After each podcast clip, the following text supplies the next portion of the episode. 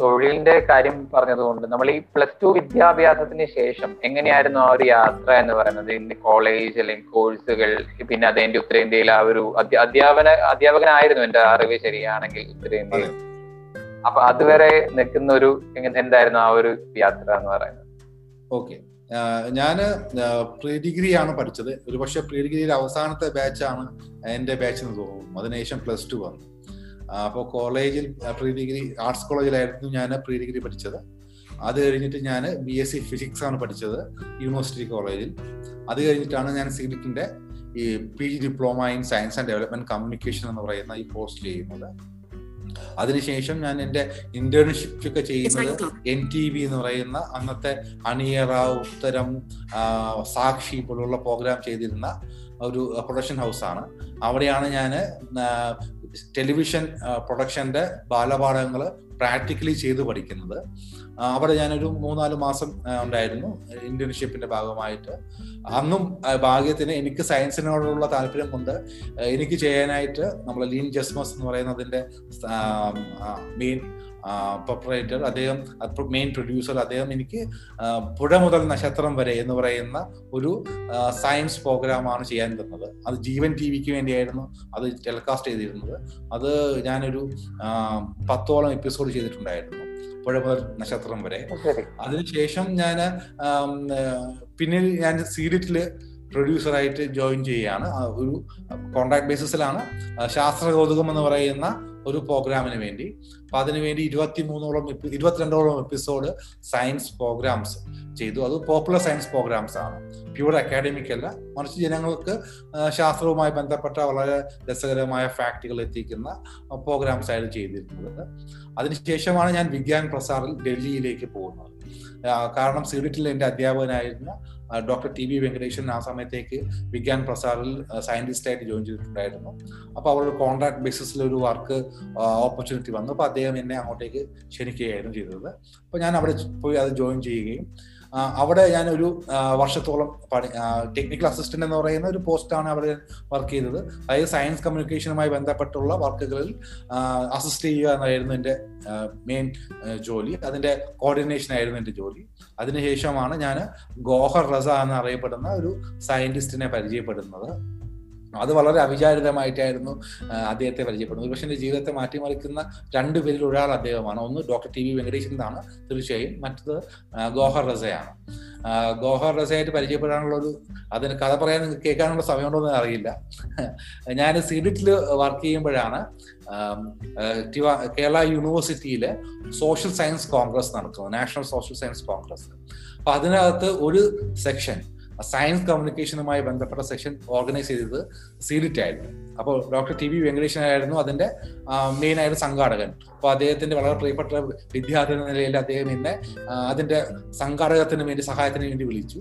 അപ്പം ഞാൻ എന്റെ മെയിൻ ജോലി എന്ന് പറയുന്നത് ആ സെഷനിൽ പേപ്പർ അവതരിപ്പിക്കാൻ വേണ്ടിയിട്ടുള്ള സയന്റിസ്റ്റുമാരുടെ അവരെ സഹായിക്കുക എന്നതായിരുന്നു. അപ്പൊ അവരെ ഈ നാട് കാണിക്കുക അവർക്ക് വേണ്ടിയിട്ടുള്ള ഫെസിലിറ്റീസ് ഒരുക്കി കൊടുക്കുക എന്നതായിരുന്നു. അപ്പൊ അങ്ങനെ അതിൽ പങ്കെടുക്കാൻ വേണ്ടിയായിരുന്നു ഡോക്ടർ ടി വി വെങ്കടേശ്വരന്റെ ഇൻവിറ്റേഷൻ പ്രകാരം ഗോഹർ റസ എത്തിയത്. അപ്പൊ ഗോഹർ റസ ഉണ്ടായിരുന്നു ഉജ്ജ്വല ട്രിക്കി എന്ന് പറയുന്ന ഒരു സയന്റിസ്റ്റ് ഉണ്ടായിരുന്നു. രണ്ടു മൂന്ന് സയന്റിസ്റ്റുമാർ ഡൽഹിയിൽ നിന്ന് വന്നിരുന്നു. അപ്പോൾ എനിക്ക് അത്യാവശ്യം ഹിന്ദി സംസാരിക്കാൻ അറിയാവുന്ന അത്യാവശ്യമാണ് കേട്ടോ. എന്നെ എനിക്ക് ആ ചാർജ് തരുന്നത്. അപ്പോൾ ഞാൻ ഗോഹർ റസയുമായിട്ട് രണ്ട് മൂന്ന് ദിവസം സ്പെൻഡ് ചെയ്തിട്ടുണ്ടായിരുന്നു ആ ടീമുമായിട്ട് അതിനുശേഷം ഗോറസ റസ ആ ഫംഗ്ഷൻ കഴിഞ്ഞിട്ട് തിരികെ പോയി. പിന്നെ വർഷങ്ങൾക്ക് ശേഷം ഒരു പക്ഷേ ഒരു നാലഞ്ച് വർഷത്തിന് ശേഷമാണ് ഞാൻ അദ്ദേഹത്തെ അവിചാരിതമായി കാണുന്നത്.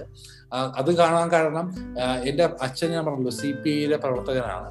അപ്പൊ അദ്ദേഹം പറഞ്ഞു ഡൽഹിയിൽ അദ്ദേഹത്തിന് ഒരു സുഹൃത്തുണ്ട്. സി പി ഐയുടെ പാർലമെന്ററി പാർട്ടി ഓഫീസിലാണ് അദ്ദേഹം വർക്ക് ചെയ്യുന്നത്. അദ്ദേഹത്തെ പോയി നിന്ന് പരിചയപ്പെടണം എന്ന് പറഞ്ഞു. അപ്പോ ഞാനപ്പോ സംഘടന പ്രവർത്തനങ്ങളൊന്നുമില്ല. മുമ്പ് ഞാൻ എ എസ് എഫിൽ പ്രവർത്തകനായിരുന്നു. പക്ഷേ ഞാൻ തൊഴിലുമായി ബന്ധപ്പെട്ട് ഒരു പക്ഷേ ഞാൻ സയൻസ് കമ്മ്യൂണിക്കേഷൻ പഠിക്കാൻ പോയതുകൊണ്ട് തന്നെ എന്റെ വിദ്യാർത്ഥി രാഷ്ട്രീയ പ്രവർത്തനം അവസാനിച്ചിരുന്നു. പിന്നെ രാഷ്ട്രീയ പ്രവർത്തനം തന്നെ അവസാനിച്ചെന്ന് പറയാം. പ്രത്യക്ഷമായ രാഷ്ട്രീയ പ്രവർത്തനം. അപ്പോൾ അദ്ദേഹത്തിന്റെ നിർബന്ധം കാരണം ഞാൻ ഒരു ദിവസം അദ്ദേഹത്തിന്റെ സുഹൃത്തിനെ കാണാൻ വേണ്ടി സി പി ഐയുടെ പാർലമെന്ററി പാർട്ടി ഓഫീസിൽ പോയി. പക്ഷെ പാർലമെന്ററി പാർട്ടി ഓഫീസ് പൂട്ടിക്കിടക്കുകയായിരുന്നു.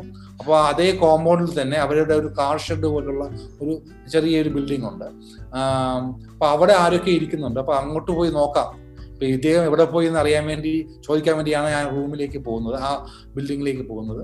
അപ്പൊ അതിന്റെ ഡോർ തുറന്ന് നോക്കുമ്പോൾ ഞാൻ കാണുന്നത് ഗോഹർ റസയാണ്. അപ്പൊ ഞാൻ ഗോഹർ റസ ഭയങ്കര ഷോക്കായി എനിക്ക്. അദ്ദേഹത്തെ ഞാൻ ഒട്ടും എക്സ്പെക്ട് ചെയ്തില്ല അവിടെ.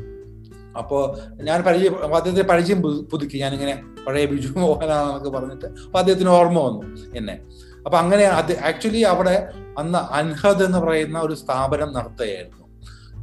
സഹമതുമായി പിണങ്ങിയ പോയ ശേഷം ഷബ്നം ഹഷ്മിയും കൂട്ടരും ആരംഭിച്ച ഒരു സംഘടനയാണ് Anhad act now for harmony and democracy എന്ന് പറയുന്ന ആ സ്ഥാപനം.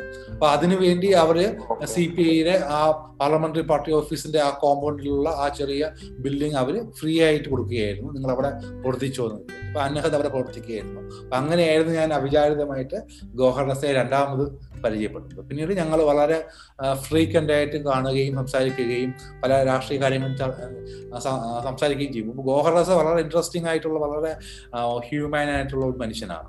അദ്ദേഹം ആർക്കും അദ്ദേഹത്തോട് അപ്രോച്ച് ചെയ്യാനും അദ്ദേഹം ഡൗൺ ടു എർത്തായിട്ട് നമ്മളായിട്ട് ബിഹേവ് ചെയ്യുന്ന ഒരാളാണ്. അപ്പോൾ അദ്ദേഹമായിട്ട് ഇപ്പൊ എന്നെ പോലുള്ള വളരെ ചെറുപ്പക്കാരനായിട്ടുള്ള ഒരാളെ അദ്ദേഹം എത്ര നേരം വേണോ അദ്ദേഹം സംസാരിക്കും.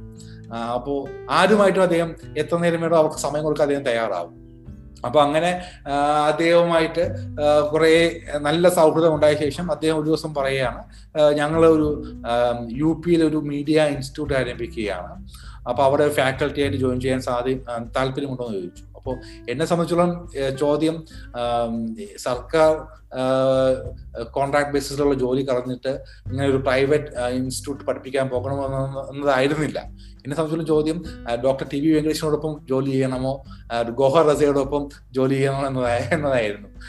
കാരണം രണ്ടുപേരും എനിക്ക് വളരെ പ്രിയപ്പെട്ട എന്നെ വളരെയധികം സ്വാധീനിച്ച ആൾക്കാരാണ്. അപ്പോൾ ഞാൻ T V doctor T V Venkatesh എന്ന് ചോദിച്ചു ഞാൻ ഗോഹറിന് ഇങ്ങനെ ഓഫർ ഒന്ന് തീട്ടു അപ്പോൾ ഗോഹറുമായിട്ട് ടി വി സംസാരിക്കും ടി വി പറഞ്ഞു നിനക്ക് പക്ഷെ കരിയർ ഏറ്റവും അധികം ഉപയോഗം ചെയ്യുക ഇത്തരം ഒരു അധ്യാപക ജോലിയായിരിക്കും. അങ്ങോട്ടേക്ക് പോകുന്നതായിരിക്കും നല്ലതെന്ന് അദ്ദേഹത്തിൽ നിന്നുള്ള ഒരു ഇത് കിട്ടിയപ്പോൾ ഒരു സിഗ്നൽ കിട്ടിയപ്പോൾ ഒബിയസ്ലി ഞാൻ ഗോഹർ റസയോടൊപ്പം തൊഴിലെടുക്കാൻ വേണ്ടി യു പിയിൽ പോവുകയാണ് ചെയ്തത്. അവിടെ ഞാൻ അധ്യാപകനായിരുന്നു. അവിടെ ഗോഹർ റസയുമായി ചേർന്നിട്ട് ഒത്തിരി ഡോക്യുമെന്ററികൾ ചെയ്യാൻ എനിക്ക് സാധിച്ചു.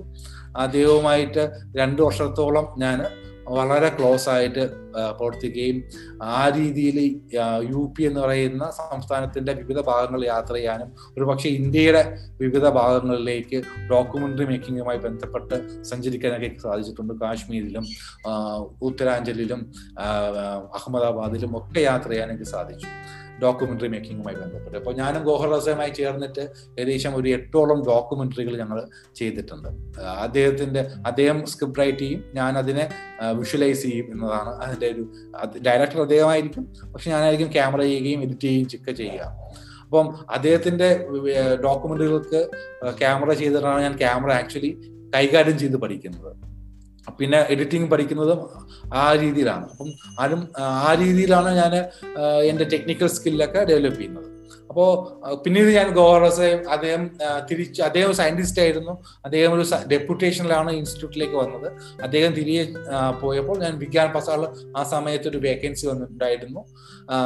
അവിടുത്തെ എജുസാറ്റ് സെല്ലിൽ പ്രൊജക്ട് ഓഫീസറായിട്ട് അപ്പോൾ ഞാൻ അവിടെ ജോയിൻ ചെയ്തു വിജ്ഞാൻ ബസാറിൽ പിന്നീട് ഞാൻ ഗോഹർലസ പിന്നീട് മീഡിയ ഈ ഇൻസ്റ്റിറ്റ്യൂട്ട് അവർ പുതിയതായിട്ട് ഫോം ഫോം ചെയ്യാൻ വേണ്ടി വീണ്ടും ആ ഇൻസ്റ്റിറ്റ്യൂട്ടിനെ ഒന്ന് എന്താ പറയാ റീലോഞ്ച് ചെയ്യാൻ വേണ്ടി ആരംഭിച്ചപ്പോൾ രണ്ടായിരത്തി പത്തിൽ ഞാൻ ഒമ്പതിൽ പത്തിൽ ഞാൻ വീണ്ടും ആ ഇൻസ്റ്റിറ്റ്യൂട്ടിന്റെ ഡെപ്യൂട്ടി ഡയറക്ടറായിട്ട് അവിടെ ജോയിൻ ചെയ്തു.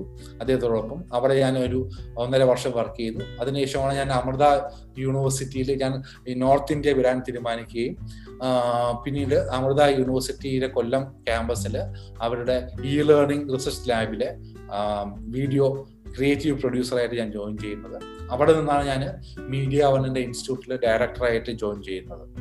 പിന്നെ രണ്ടായിരത്തി പത്തൊമ്പതിൽ പതിന രണ്ടായിരത്തി പതിനെട്ട് പത്തൊമ്പതിൽ ഞാൻ അവിടെ നിന്ന് വിടുകയും ഇപ്പോൾ സീഡിറ്റിൽ കൺസൾട്ടന്റ് ആയിട്ട് ജോലി ചെയ്യുകയും ചെയ്യുന്നത്